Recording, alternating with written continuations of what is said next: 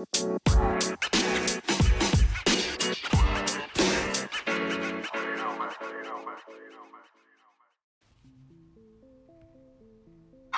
Dani Walker. Welcome to my channel. Thank you for joining me today. If you're new, please subscribe, and if you're returning, welcome back. Today I'm going to be talking about the five things. Hey, you guys, this is Brittany Nicole Brooks, your host for today, and thank you for listening to Pageants and Prosecco. I am super excited about today's episode. As you just heard, we are talking to Dani Walker, Miss Montana USA 2018 and probably famously known for her YouTube channel, Dani Walker, by the same name. Her YouTube channel, just to go a little bit more about Dani before we start today's episode, her YouTube channel was actually nominated for the 2018 Global Beauty Awards for one, Best Social Media, two, Best Video Blogger, and three, Best Pageant Content. Her weekly blogs and content range from all types of stuff like beauty tips, how to pose in a swimsuit, how to stop your shoes from rubbing, how to win your pageant with smiling secrets, National American Miss tips, her chronicling her journey from a low income, high crime neighborhood to where she's at now, traveling the country, visiting pageants, and her most recent venture as a social influencer and entrepreneur now includes an online clothing boutique which provides clothes and wardrobe for women for interview. As a devoted poverty advocate working with over 50 nonprofits since 2004, Dani's ultimate goal is to establish a global brand that provides additional services and products and tries to narrow the opportunity gap for people of all socioeconomic classes and enabling them to do more and be more. I hope you guys really enjoyed today's episode. I was super excited to finally talk to Dani. She's been one of my people who I want to talk to since I decided to make the podcast. So I'm glad she agreed to come on the show and talk to us. And she drops so many gems and nuggets all during this episode. I hope you guys pick up on it and also read the book that she recommends to us. And I'll let you guys listen in so you can see that. But I hope you guys really enjoy this episode. Dani's like a guru in a pageant community. And I love everything about talking to her. And I hope you guys enjoy it. So let me just stop talking now. And here is Dani Walker, Miss Montana USA 2018.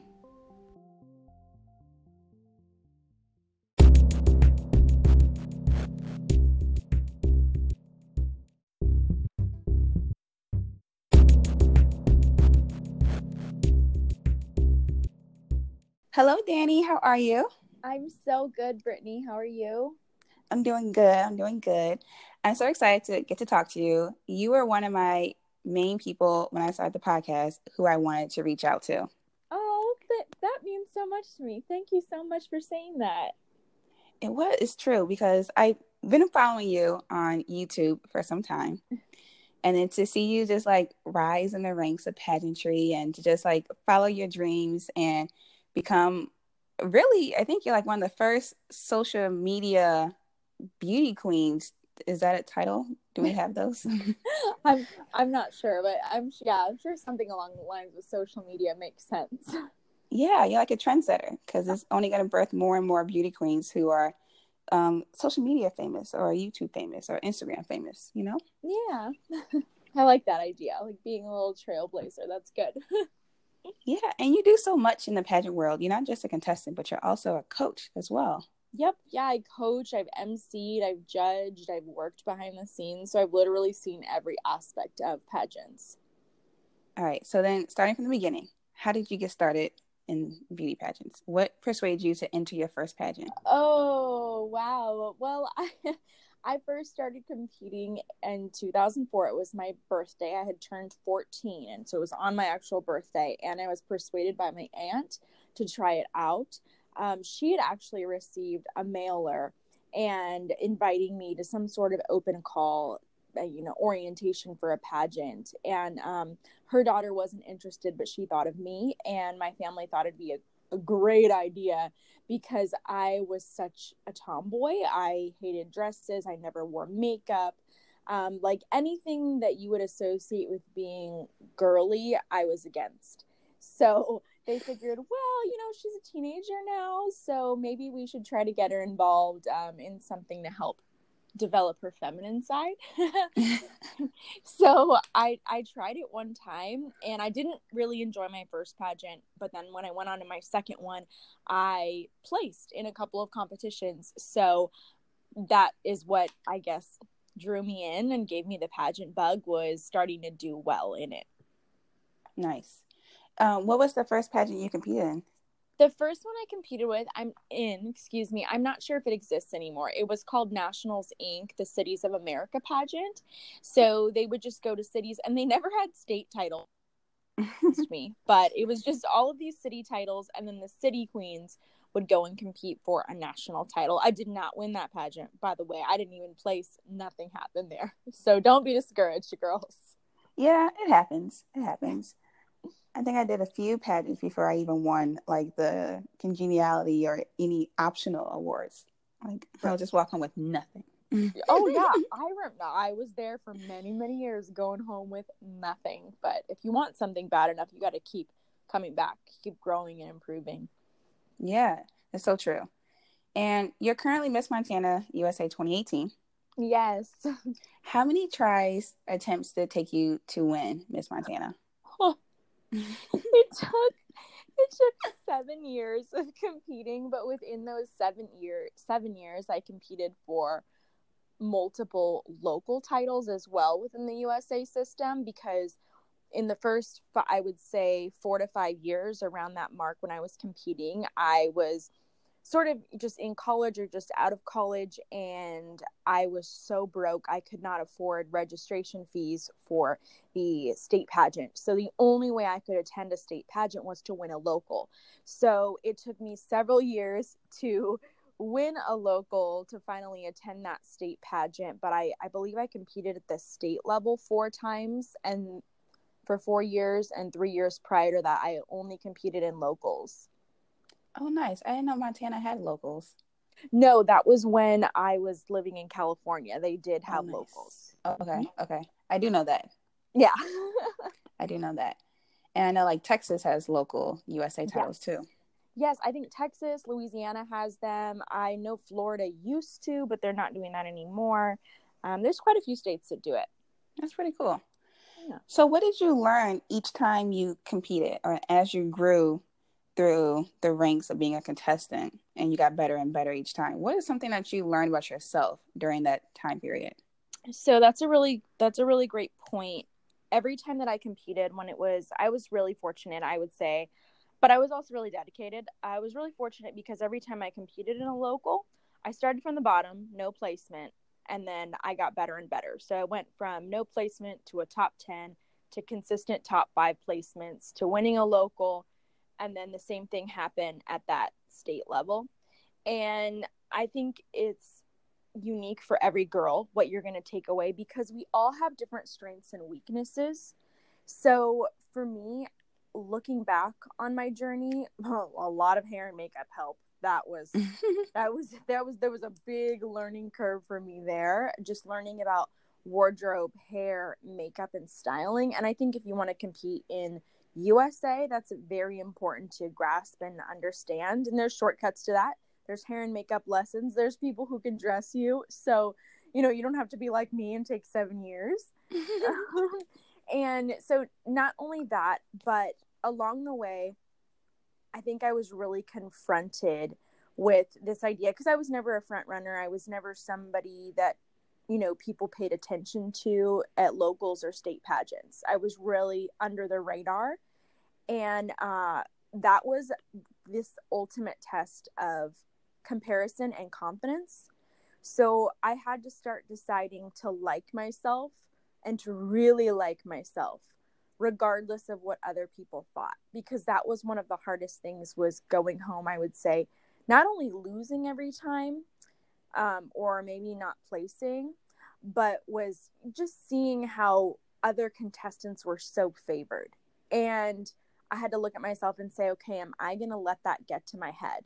Or am I really going to say, no, I'm qualified for this job and I'm going to keep at it? So it was hard to keep at it. Um, when you weren't when I wasn't really successful for a long time because friends and family thought I was insane. So yeah, I think you mentioned two good points, which is that people think you're crazy. Yeah. yeah. And that um the front runners. Mm-hmm. Because I think a lot of times people get intimidated. And I just competed in pageant myself in August. And there was a clear front runner that everybody was just cheering for all, all over social media before we even left to go oh. to the pageant. So then you get there, you're just like, oh, great. Like, why am I even here? You know? And I think that kind of gets in people's heads a lot too, especially if yes. you're new. But then you never know. Like, they could have a bad day. They could just not be the girl that the judges want that day. You know, you got to focus on you and what you bring to the table, not yes. on them. That's a really, really great point. I always tell my coaching clients who who come across that issue of, oh my gosh, there's a girl, she won this title, and now I'm competing against her. And I always tell them, number one, no one's unbeatable.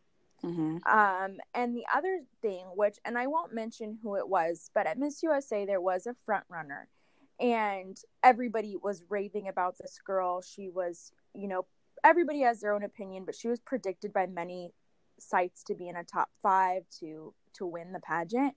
And I saw her at rehearsals, and she displayed a clear lack of confidence so when other girls were talking backstage, you know, oh, who do you think's going to win? And they had mentioned her, I said, there's no way she will win. And they were in, like in shock. They were like, well, why do you say that? And I was like, because the job of Miss USA is to demonstrate confidence and exemplify that for young women. And you cannot give from what you don't have and she doesn't have that you know she's in this competitive atmosphere and the cracks are beginning to show and if it was that evident to me as a contestant who you know wasn't with her the whole time um then it would be obvious enough to the judges. And i mean now sure enough she didn't win uh which not you know not like a yay she didn't win or anything like that. But sometimes those front runners they're going through their own struggles. Like they're going through their own journey. Right. And even though on the outside they may be the most beautiful or most experienced or look like the most prepared they might be someone who is still struggling with their own confidence issues so my advice to girls is why waste your time a minute of your time focusing on that girl who you might not know it, she might not be very confident at all behind the scenes. Like, why focus on her? Just focus on being your best self. And if you are the most prepared and most ready for that job, the crown will be yours. You'll have put in the work. So don't focus on those front runners, so to speak, because it does not always pan out that way. Now, I mean, if a front runner is very, very prepared, then she very well might win. And that was her year, that was her time. But don't worry so much about it and don't let that get to your head going to a competition. Yeah, because then you kind of automatically lose. Right. Yeah, it's like I look at it and I'm like, why are you even competing then? If you're if you really believe that she's already won, why what's the point of you being here? right. Love it. I love it. Okay. And then you also mentioned how people kind of think you're you know, family and friends aren't necessarily the most supportive group of people, um, especially if they don't know about pageants and what you can gain from them. So, how do you kind of convince family, friends, loved ones that this is something that you want to do and to just kind of have your back and support you doing this? I think that sometimes that they won't. And I was just having this conversation with Kristen Dalton, Miss USA 2009, when I brought her on my YouTube channel and we were discussing this whole issue. And it's really a good point. So, when you have this big dream, be it pageants or anything else, and if there are people, whether they are family or friends or your partner, whoever it is, if they're not supporting you, then you do not need to live your life in a way that caters to what they think is best for you.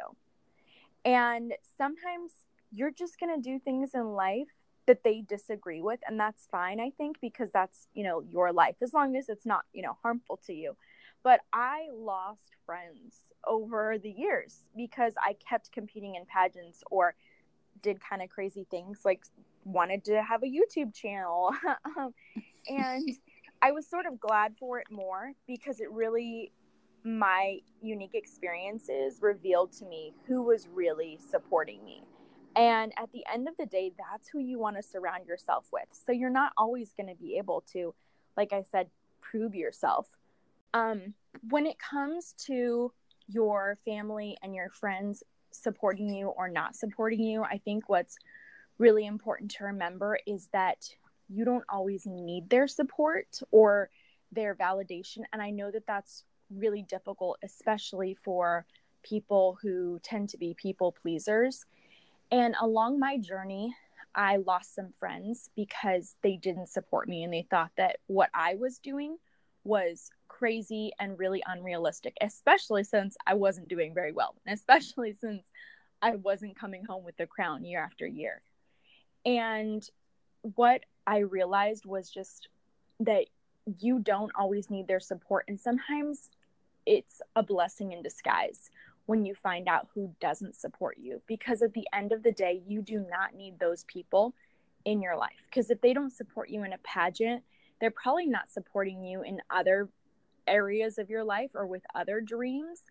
And why would you waste a minute of your life with those type of people? I know it's a little harder when it's family um, and especially if you're living with them and with family you just sort of you have to sort of push through and sometimes that means not involving them in the things that that you do and that that happened to me too i reached a point where where my family and friends stopped supporting me completely they just stopped coming to any of my pageants and it was painful it was painful to stand on stage especially when i lost and not have anyone there after the show um, but I knew in my heart that I had this desire that I believed God placed in my heart. And there was something inside of me that told me to just keep going. So I did. And I'm so glad that I did, regardless of not having the support of people around me.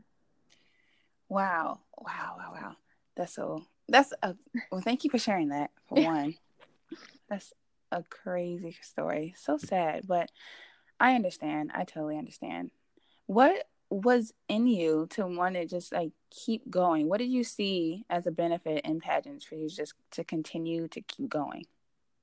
I loved that every single time I competed, I learned something new, whether it was something as I would say, well, that it doesn't matter so much, but whether whether it was something like hair and makeup or whether I had improved in interviews or whether my body language changed because body language is something now I really emphasize to clients the importance of it in life and in pageants, or it was a new relationship that I had gained. So for me there was something that I took away from every pageant and that's really how I approached each of my losses is I looked for okay, I didn't get a crown, but what did I get here?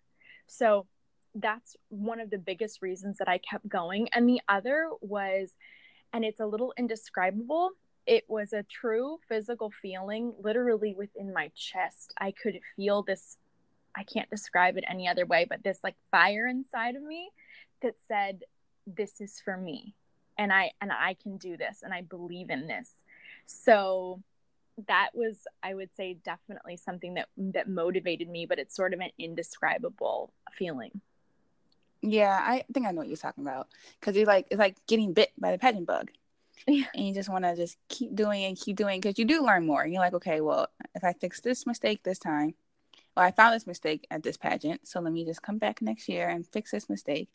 You're like, okay, what else I can can I improve on? And you just right. want to keep going, keep going. I wish we can compete in pageants like every week because by the time we finish the year out, you know i know that's why the girls in the south are so great actually that that's why they just kill it i have so many clients who do have that opportunity where they have high school pageants or they just have these small city pageants all the time so i'll have girls who maybe lost a state pageant that they really really wanted to win and then they'll do like 10 local pageants and then they'll compete for state again and then they win state and i think it's because of all the practice that they have wow I wish I had that option. That'd be kind of cool. Yep, me too. it definitely is a sport. it is an expensive one. Oh boy. Yeah, yeah. Um, so let's talk about Miss USA. Mm-hmm. I was actually there in the audience watching you guys ah! and all the other girls there. I love that. I didn't know that, but I love it. I tried to. I think you were on the other side. I know you guys were separated mm-hmm. um, when the teens were competing mm-hmm. for finals. You guys were on different sides. Yes. Half the states were on one side, so I saw the girls on one side, and I didn't go over to you on your other side. You know what I'm talking about? On different sides of the stage? Yes, yes, yes. I know exactly what you mean. I wish you would have mm-hmm. come and said hello. oh, I know, I know. I was there for Pageant Planet, so I was recording for on Instagram and all the other fun jazz stuff. Oh, nice. Mm-hmm. I love mm-hmm. Pageant Planet. so at Miss USA, can you just talk about the whole week experience, what it was like? Is it really like a dream come true and just everything about Miss USA? It was an absolute dream come true. As soon as I got there to check in registration, the entire process was less structured than I thought it would be. They don't tell you where you're going ahead of time. Uh, you get to registration. There wasn't an exact registration time, which did surprise me. You're sort of on your own schedule and you have to go to all these stations for registration and fitting. So you have to make sure on your own that you get a swimsuit, that you get an opening number, that you do all of those things. You're assigned a house mom, and she is sort of your go to person for you go to her and you're like, I'm lost. Where am I supposed to be right now? I have no idea. so uh, I was fortunate. Shout out to Vanna, my house mom. She was just so sweet. I loved her so much. I was fortunate with that.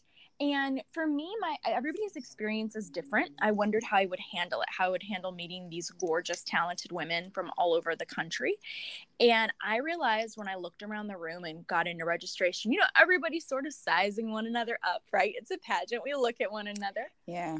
and what I realized was looking at these gorgeous girls did not take away from my own beauty or strengths. And I did not feel in any sense intimidated. In fact, I felt more confident because I said, Oh my gosh, I am one of these women. This is so exciting. So that really that really made me happy. Um, it will be the most for all of the girls listening who eventually go to Miss USA. It'll be the most exhausting experience of your life. You have the first couple days you have events and you might have three to four events in one day and your day starts at 7:30 a.m. You're downstairs, full hair and makeup. You go to three or four events. You're changing on a bus. You're changing in bathrooms. You're changing all over the place, and you're not getting back to your room until after 11. And then at that time, your house mom comes in and she tells you what you're going to be getting ready for the next day. And things are constantly changing. So I was supposed to go to one event, and then they tell me, "Oh no, we're going to switch you with another title holder. You're going to go to a different place." So it was just nonstop fun and excitement. It exceeded my expectations. I think we all hear horror stories about big national or international pageants, crazy behind the scenes things, but one sort of resounding thing that we all said backstage was how fortunate we were. We had a great class of women. So we were waiting for, you know, girls to turn and be catty or or be mean and we really didn't come across that and every day, a lot of us would comment on that. We were like, wow, we have such a nice class of girls. So it, it was really great that the girls were so, so kind. Um, but one thing I will say is when I got there, I I was the oldest contestant. So that changed the way that I approached things. And when I got there and I had a house mom and I had to check in all the time and we just were always on this schedule, I was like, whoa, this is not my normal life. Uh, I'm self employed. I like to go wherever I want, do whatever I want at any time. So that was a, like a tough pill to swallow for me getting there and being so managed and some girls loved it. I'm telling you some girls were like yes like do my hair and makeup um, and and uh, send me wherever i need to go. I'll be there. And that's just not something i enjoyed. So when i got there i realized oh okay if this is what it's like i don't think i am best qualified for this job honestly. And I, I thought i would make an excellent miss usa 100% i believed that. But would i really enjoy that whole experience or different aspects of it. And to me, I decided no, not so much. So I was fully able to just enjoy the whole experience without feeling the need to be competitive or have any pressure to win, which kind of made it better for me. so, was it really like a true sisterhood and group of women um, just coming together and just happy to be there? Or was it like, was it any competitiveness and cattiness at all? I I had heard things from other girls that maybe they didn't necessarily get along with their roommate, but I think that's going to happen when you have two strangers rooming together and you're not used to one another's habits. Yeah. I did hear some isolated incidents of that, but I can't understand that because you're in close quarters with someone who you've never really met or lived with and now you're going to live with them for almost two weeks and you're going to share a bathroom and you're going to need to be at the same events at the same time and you're running on no sleep. So i can understand how tensions run high but other than that the miss universe organization did an exceptional job really reiterating that point of what a sisterhood it was and there were so many events that they created to facilitate great friendships and relationships while we were at miss usa or opportunities for us to get to know one another one another. Like when we did speed dating, that was really fun getting to talk to almost every single girl that was there that you might not otherwise meet because a lot of the times we're not at the same events. So I went several days into Miss USA before I even met half of the girls because we were at different events. Oh. Which surprised me. I was like, "Oh, I thought we were all going to be hanging out." But no, they there's too many things to do, so you're all on different schedules. Yeah, I guess that makes sense. And they're filming different things at different times. Right. Oh, okay, cool. And I did watch your um, one of your videos where you mentioned that they fit you for like you you don't choose the color you want in opening number or the kind right. of swimsuit you get. So that's that's true. Oh my gosh, there were so many things like that that I was like, whoa, I thought I'd get more of a choice. Yes, so it depends on the year, which they change every year.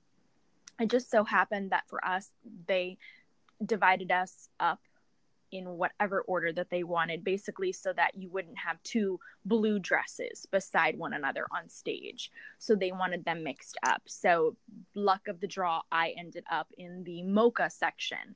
And then you could only choose a mocha colored dress. And then the styles were pretty similar. So, it, for me, it didn't really make a difference. And then for swimsuit, they started they brought us in in groups of threes and it wasn't in alphabetical order. And it didn't even seem to be in the order that we arrived there although they said it was. So i was just confused by that and you just sort of had to wait your turn. And by the time you got there you're just left with sort of what was there they did their best to swap out some styles, but what happened was if you went in the first half of fittings for swimsuit, then that's when all the solid colored swimsuits were taken. And the only thing really left was the printed swimsuits, which is why myself i only i had two printed swimsuits and then sarah who won obviously the same thing happened to her she went towards the end just like me so there were only printed swimsuits Oh, so what all do you physically bring to competition? Just your evening gown and interview outfit? Oh no. Oh my goodness. They tell you that you need a day outfit and a night outfit for every day of the competition, plus athletic wear, and then plus outfits. They they messaged us a couple days before we left. They they said that we needed outfits that represented our hobbies, activities, and careers as well. So for anyone that wins best advice start shopping as soon as you win your state title for those wardrobes those pieces because you'll be bringing if you compete 11 days that's a minimum of 22 outfits. What? Oh i guess that is true.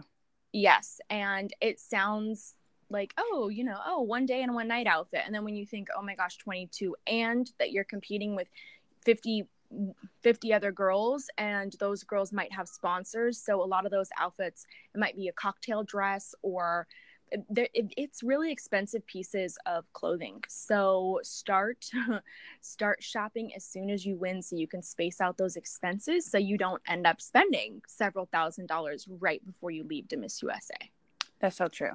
But as far as um competition outfits what did you what all what all did you have full control over for competition, we can wear any interview outfit, and then our evening gowns are approved when we show up at Miss USA. So there's like day one, you see everybody's gown. So you have to get your prelim and finals gown both approved. And if it's not approved for some reason, if it's too sheer, if it's too low, then the wardrobe department takes your dress and they alter it and then they give it back to you right before the show. Oh my god, that sounds kind of stressful. It, it is a little nerve wracking. I know it was so weird to see girls backstage, and then the wardrobe department was saying, "No, we can't let you walk on national television like that. We have to put a lining in that dress." And they were just taking away girls' dresses. So it was interesting. Oh my geez. Mm-hmm. Oh, okay. Well, I always wanted to know, and then I also want to know what was it like when you won Miss Montana, knowing that you're competing live on television in front of millions and millions of people. Was that kind of nerve wracking for you? Oh, to win my state pageant, or what do you mean to go well, to? Yeah, like once you won your state pageant, and then you're like, "Holy cow, I'm gonna be on TV." Does, oh. Is that oh. nerve wracking at all for you? That doesn't bother me at all. I've grown up on stage performing in musical theater. I'm a singer and I'm a dancer. So I've always performed for big audiences and I used to compete in talent and pageants. So I love being on a stage and really none of that affects me, fortunately. But I, I feel like with some girls that might be something that makes them nervous. But for me, it was just another day on stage. I guess it's true. I also heard, um, I think Nia Sanchez said that they practiced so much that by the time they got to the final show, it was just like muscle memory at that point. Yes, that's very true. There, we have extensive rehearsals, but one thing that's surprising is that sometimes you'll only get to do, for example, or practice your swimsuit walk or your evening gown walk once. So, what surprised me was you had one shot to walk in your evening gown on the actual stage with the cameras. So we had everybody got one walk and that was it. And then you go to prelims because the rehearsals are primarily for the staging, lighting, and sound mm-hmm. technicians. And we just have to, a lot of the times, we're just sitting in the audience watching a lot of it. So you got that one shot for final dress rehearsal before you did prelims, and that was it. So you get to walk one time. So when they tell you make the most of your time in rehearsals, you really have to. It's not a time to pretend, you know, to mess around in a rehearsal. You have to be full out at all times because you only get a handful of times to practice the walking routine. Which is why it's good to practice ahead of time before you even leave. Yeah, just know your poses, what works best for you because you won't have the staging pattern until you show up there. They don't give you anything in advance. So it's just here's what it is, figure it out. So you just have to watch it, pay attention, and then practice in your hotel room. Yeah, I guess they're kind of preparing you guys to kind of always be ready for whatever. Right, exactly. Do you feel like a lot of the little things that you kind of talked about, like losing your evening gown the way you want it, like if they take it away, or the lack of truly preparing or just a lot of the changes do you think a lot of that kind of um, got into the women's heads and kind of pulled away the front one, well not the front runners kind of pulled away people who were truly prepared from people who were just there competing like do you think that a lot of the little mishaps that was going on during the whole week separated people and you can kind of see who oh. was really ready mm-hmm. Yeah, a hundred percent, hundred percent. There were girls in tears backstage because they were struggling walking in their evening gown and they didn't feel good in it. And I, I know that that would be crushing if you feel like you can't even walk across the stage without tripping. That can really affect your performance, and it did. And I think it emotionally shook some girls. And then also, you can't help at Miss USA because you're all going to different events. You can't help but look at other girls and say, "Oh my gosh, they have her placed in the front for that for that camera angle or they're interviewing her for that clip. Do they like her more?" And some girls really focus on that stuff. I did hear a little bit of that backstage. For me, it was no concern at all. And I'll have to say, I hung out with Sarah most of the time because Nebraska and Montana were right were right beside each other in rehearsals. And Sarah really wasn't concerned about those things either. And I think that really speaks for her and for any title holders. I know that when I go into other pageants, I don't worry about those little things, but I do think that the little things can deter you from winning that crown and being your best self and being focused. If you're just always thinking about those, when you should really just be thinking about how to be your best self. True. Okay. I was always curious about Miss USA, so I'm glad you um, answered those questions for me. I appreciate that. Yes, of course. All right, so let's talk about life after Miss USA and kind of what you have going on now. Yes. So I know that you're, well, we know that you're a huge YouTube sensation, Oh, uh, at least in my opinion. thanks. What got you started doing YouTube, and where do you kind of see yourself going in the next few years with it? YouTube was an accident for me. I stumbled across it. It was because I had so many questions from girls, and they would Facebook message me and ask, "How can I win National American Miss?" and how how can I do this in a pageant, or what do I do for this? Just because I had had a lot of success in that pageant system. So, what I decided to do was create a couple of short video clips answering the most common questions that I received. So I created those clips and I left them on YouTube for about a year. I didn't pay attention to them. I didn't know that being a YouTuber was a thing. I never really watched YouTube, it was very rare. When was this? Like around what year? That was 2014. Okay. So I had just created those, threw them online, left them, and let them sit. And then about a year later, my mom had mentioned to me, she said, Hey, have you checked out those videos that you posted a while back? Because there's a bunch of comments on them. And I said, Really? That, oh, wow, I didn't even expect that. Okay, I've just been kind of copy pasting these videos and sending them to people when they have questions. So I said, I'll check it out. I couldn't even remember the password for the account, honestly. I was struggling to log back into it. So I finally recover the password and I log in and I see all these questions. So I start answering them. And it made me think, well, is this something that I could sustain? Could I create a channel around this to help other girls? So I started Googling, trying to figure out and learn about YouTube. And then I realized, oh, there's YouTubers. And then when I saw people make a living or a career off of it, and I said, wait a second, I can get paid to make these videos? This is a great idea.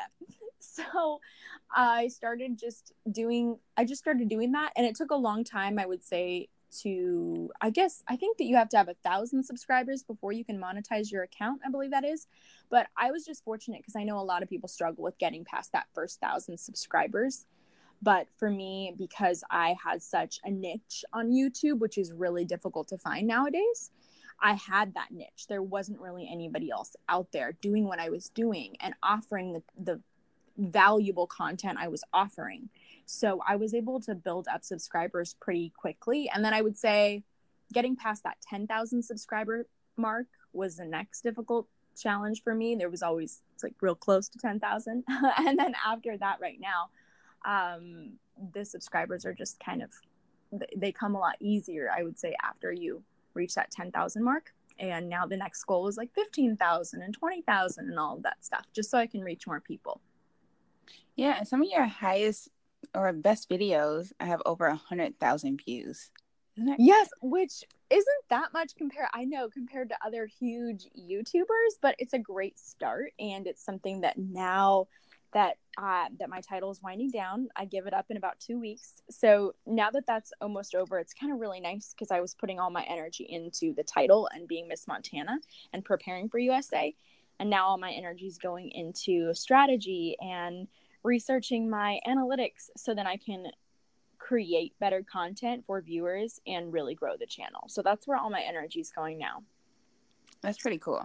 And you were actually nominated for the 2018 Global Beauty Awards for Best Social Media, Best Video Blogger, and Best Pageant Content. So congratulations on that. Oh, thank you. I was so excited about that. That was such a wonderful event to go to and just to be nominated. I was I was nominated alongside other really I would say popular pageant title holders or eh, as well as the pageant planet. So that really excited me to even be considered in that conversation.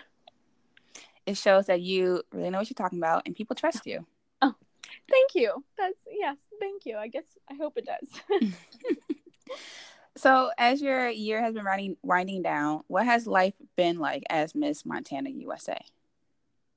It was insane.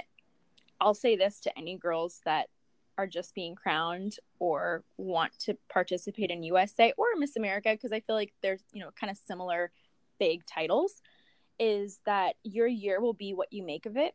And I live in a state that's clearly not a pageant state.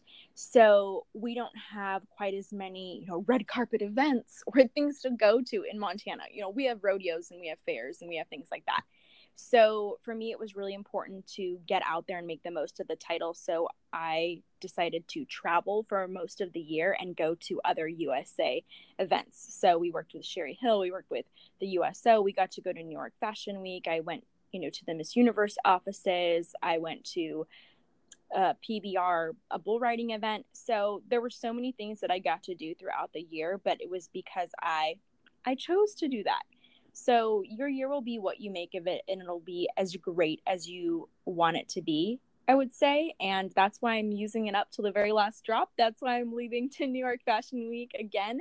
And then for I'll be there for this week and then right after that I give up my title the next week. So I wanted to use it till the very last day. what is some of your favorite places to travel?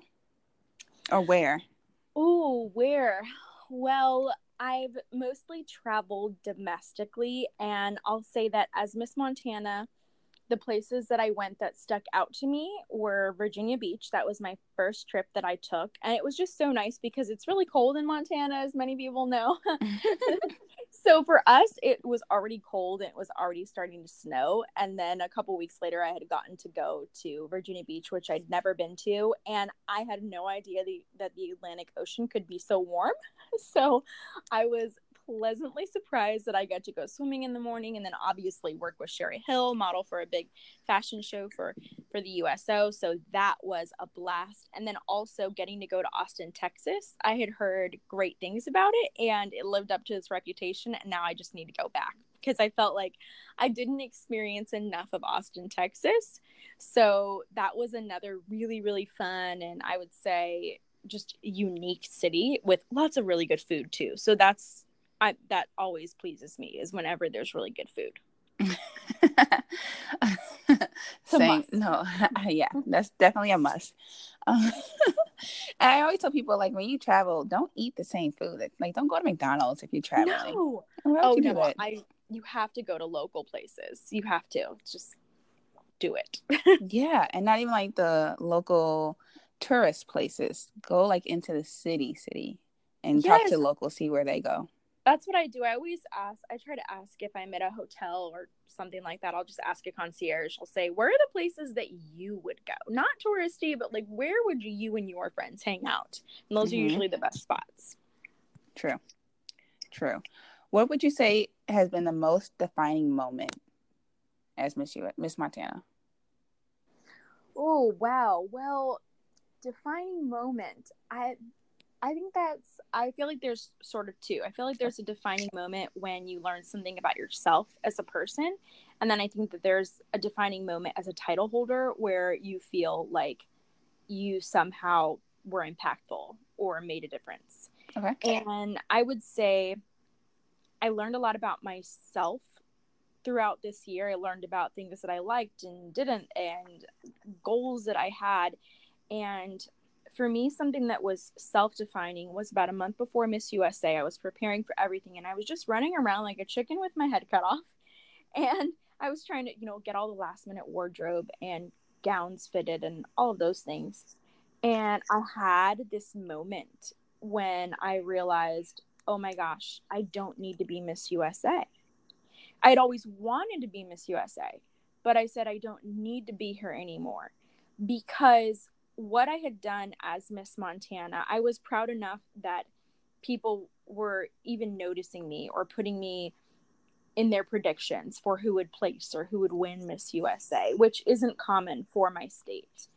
And I would say that I felt like I had changed the organization itself for being Miss Montana. Like I was able to raise the bar in terms of social media or what's expected of a state title holder.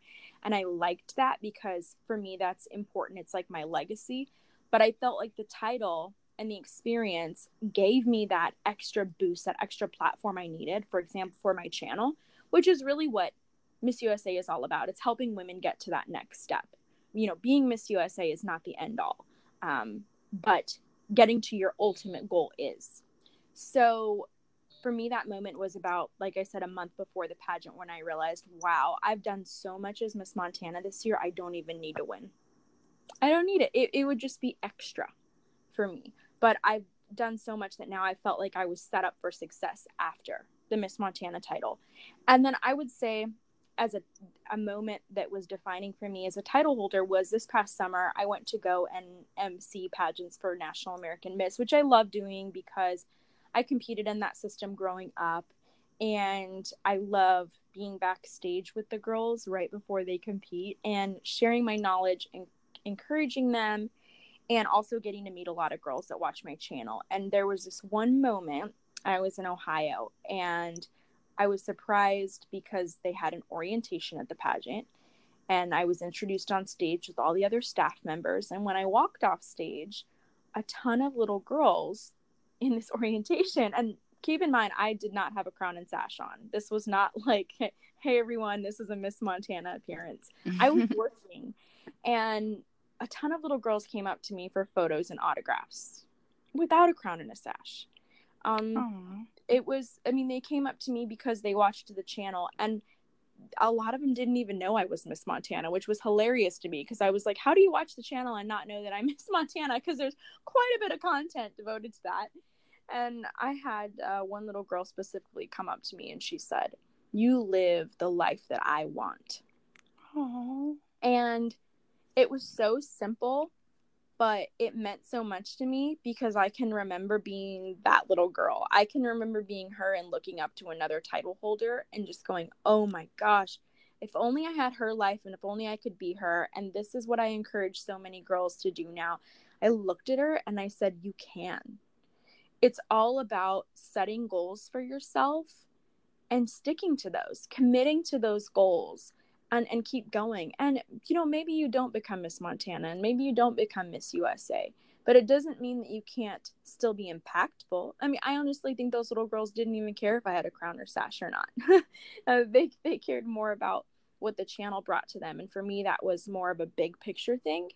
And it was more important than really having that crown and sash. So for me, that was, I think, a defining moment. I think it's so like, it's like a great like 360 when we're competing, like me and you, as older women, to help inspire little girls. But it's the little girls who inspire us. Yes, yeah, it's so it's so it's very cliche, but it's so true because a lot of things I do, I just think about the viewer. I think about who's going to be watching it. Yeah. Wow, I love that story. Love that story. Thanks. okay, so of course we're talking about pageants and prosecco on this podcast. Do you have a favorite type of wine that you like to drink and enjoy? Well, I'm just a fan of wine in general. I, I would just feel like there's never been a wine that I don't enjoy. but recently I tried Tower 15's The Jetty, and that was really good. That was a red blend. I do lean more towards reds, but then I try not to drink them all the time because I feel like they're going to dye my teeth brown. so, so I try to mix things up when I when I do have wine. Maybe I should come up with like a good hack for that. Because you're not the first person who said that. And I actually went to a wine tasting for my job mm-hmm. and had to try it and of course spit it out. So we tried so many different types. But by the end of the day, I had like purple teeth. Right. I'm like, what the heck? Yeah, it's like purple teeth and a dark like your tongue is dyed from it. Yeah, like you've been eating candy all day or something. Exactly. Exactly. Okay. Well, thanks. I'll get. I got an idea for another another episode. We'll do, we'll, go, we'll cover that. um, and do you have any book recommendations? Yes, I would love if all pageant girls read the book. She wins, you win. It changed my perspective on competition. The book was written by Gail Evans, who was this. I believe she was a CEO for CNN or something like that.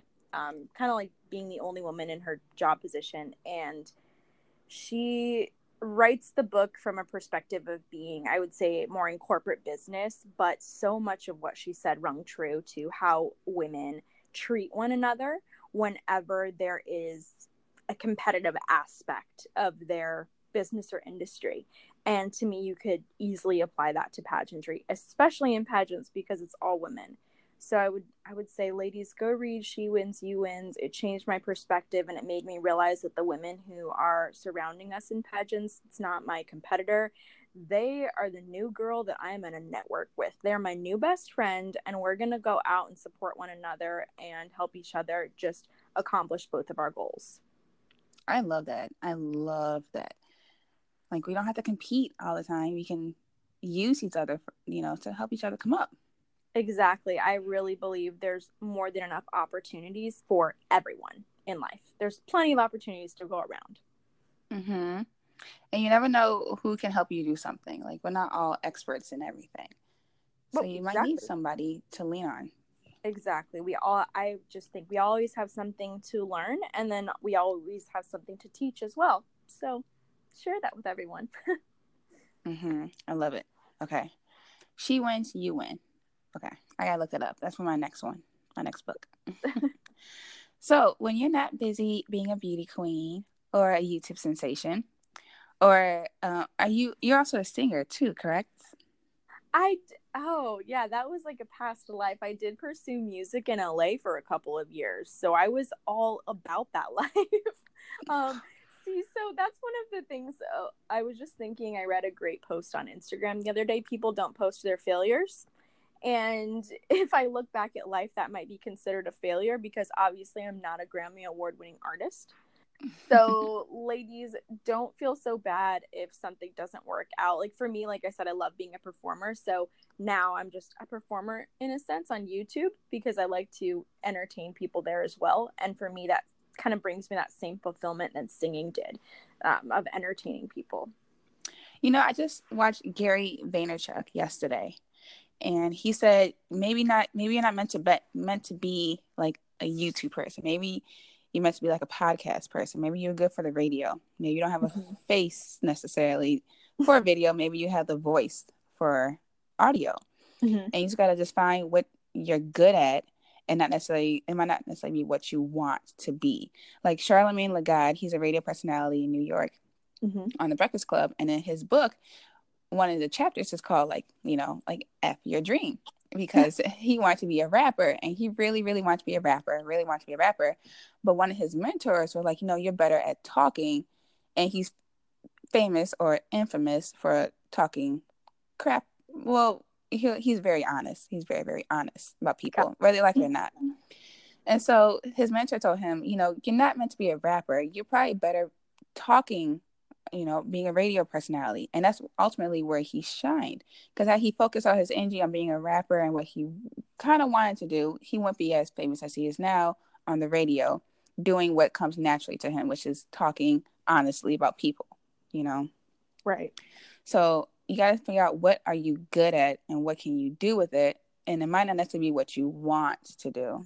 Because maybe you're not a great singer and you want to be a singer, but maybe you're good at coaching singers or maybe you're good at managing singers you know? Exactly. That's a really that's a really really great point. and for me it just sort of comes back to that really simple saying go with the flow.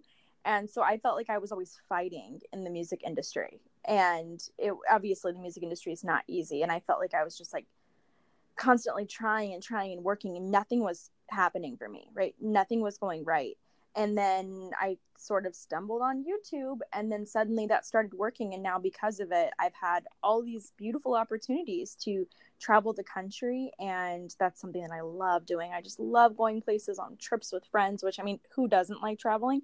But I've been able to make it a little bit more of a career, right? And to do collaborations and give it a little more purpose. So it was all I think because I decided to stop fighting, you know, st- stop fighting against that music industry and just go with something that started to work. Yeah. Yeah. And often, like, what you're meant to do, the doors will kind of just like open up for you. Like, somehow, some way, mm-hmm. I don't know how I got this job, but right. it happened to work out, you know? Yeah, exactly. That's how, that's how you know you're walking in your purpose. Yes. Mm-hmm. So I would say, like, what do you truly like to do? Because, like you, even like you said, you like to travel. So maybe your vision at one point was to be a musician and to go to other places as a musician. But Mm-hmm. what you really want to do was travel. So God set it up so that way you can travel, but not necessarily as a musician, but now as something else. But you're still traveling, and that was ultimately the goal. I never thought about that before because I dreamt of having these big world tours and doing all of those things, and now I still get to travel all over the country and I get to go to pageants and then I get to meet people who watch my channel and they still fangirl, which is like adorable. So um it's still like I'm getting to, you know, live that lifestyle, which is really cool. Nice. So, what do you do when you have free time? Like, how do you find your free time? And then when you do find it, what do you do? Oh, there is not much of it, but you know, especially right now, just trying to grow the channel. And uh, for anybody that wants to be an entrepreneur and successful in something, sometimes you really got to have a couple years of just grinding it out and sticking to what you're going to do. So I feel like I'm in that phase once again. But when I did have more free time, what I loved doing is just, I, it sounds so silly saying it out loud. I just love going to the library and checking out books and then going places by myself and reading. And I typically read nonfiction. So I like self help, I like business, or I like industries that are similar uh, to mine. So talking about marketing, branding, social media, business, finance, all those things. So I just I just love reading and learning in my free time because a lot of times like our lives get so busy and you know you're trying to be miss usa you're trying to be miss montana you're trying to go to school and have a job and all these things and we don't devote a lot of time to sitting by ourselves and learning and writing down our big picture goals and dreams or our short-term goals and dreams and focusing on that so in my free time i like to spend it alone typically and just sort of center myself again and check in with myself and see like what my progress has been in life for my goals and where I want to go. I love it. I love it. Always, always a, a student. Yes. I love it. I love going to library too. I go to the library and like check out like five books just to like have books around. Might not get through all of them by the time I do back, but it's just nice to just like and then you just see so many options. She's like, I just want to just be here all day.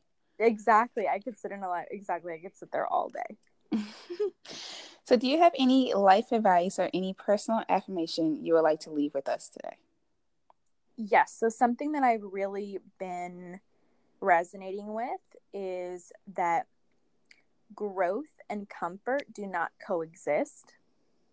So, if you want to move anywhere in life, if you want to get out of whatever your current situation is, if you want to win a pageant, if you want to get a job, if you want to apply to a school, then you're going to have to do things that make you uncomfortable. And I'm not saying a lot of discomfort, but anytime you start to feel a little bit of discomfort and step outside of what you're used to doing, you're going to be growing and getting closer to whatever that goal is.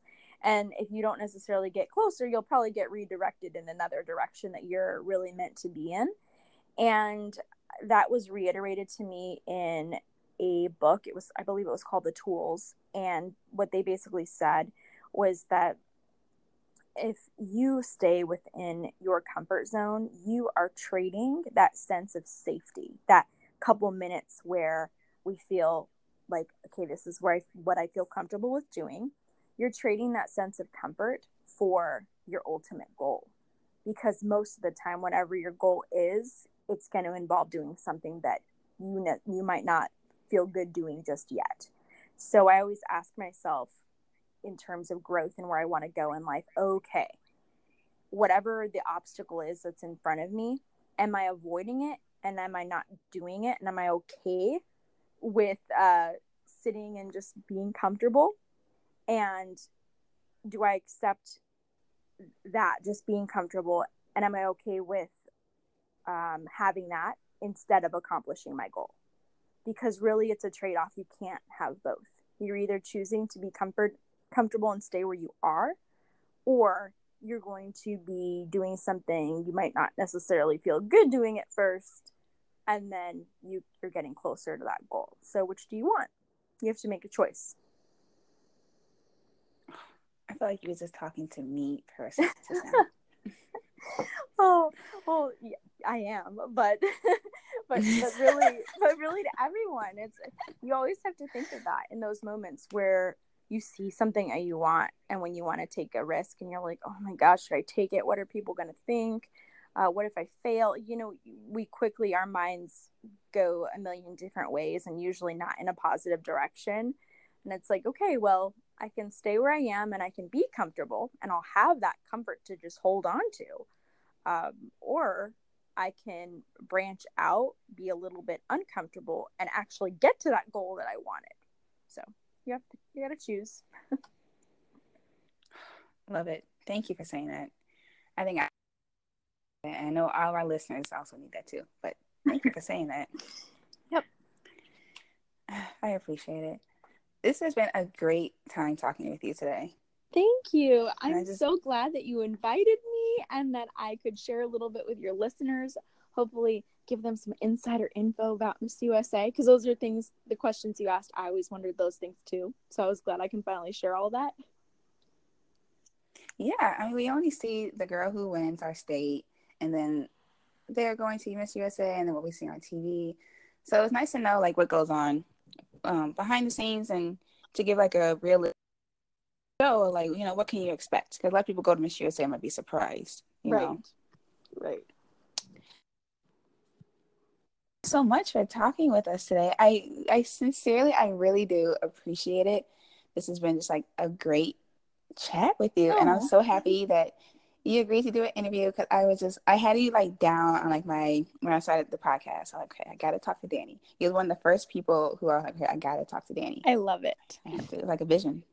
Yes, yeah, and see if you hadn't have reached out, then nothing would have come from that. So you just have to sort of take that risk and say, I'm gonna try to talk to this person. so true, that is true. Yep. Well, thank you so much, and I hope you have a great time and you were a great Miss Montana USA, and I'm so sad to see you give up your title in a oh, few weeks. Yes, but, but it was a good time. You truly have. You you really did change the viewpoint of Montana, and just like of that state. So you are definitely a trendsetter and a legacy in the Thank making. you so, so much. And uh, just to let all of your listeners know, please continue to follow my journey, even beyond Miss Montana. I would love that. I'll be sharing a lot more about pageants and success and just really just how to be a girl boss, how to look like one. And that's the new direction that I'm going with for my channel. So you guys can check me out on YouTube dot com slash Dani Walker. You can follow me on social media on Instagram at Dani Walker. If you want to know more about pageants at Pageant Access. So there's lots of ways to get in contact with me if anybody out there listening has more questions about pageants or business or life or whatever they want to know. All right. Thank you, Dani. Yes. Thank you so much.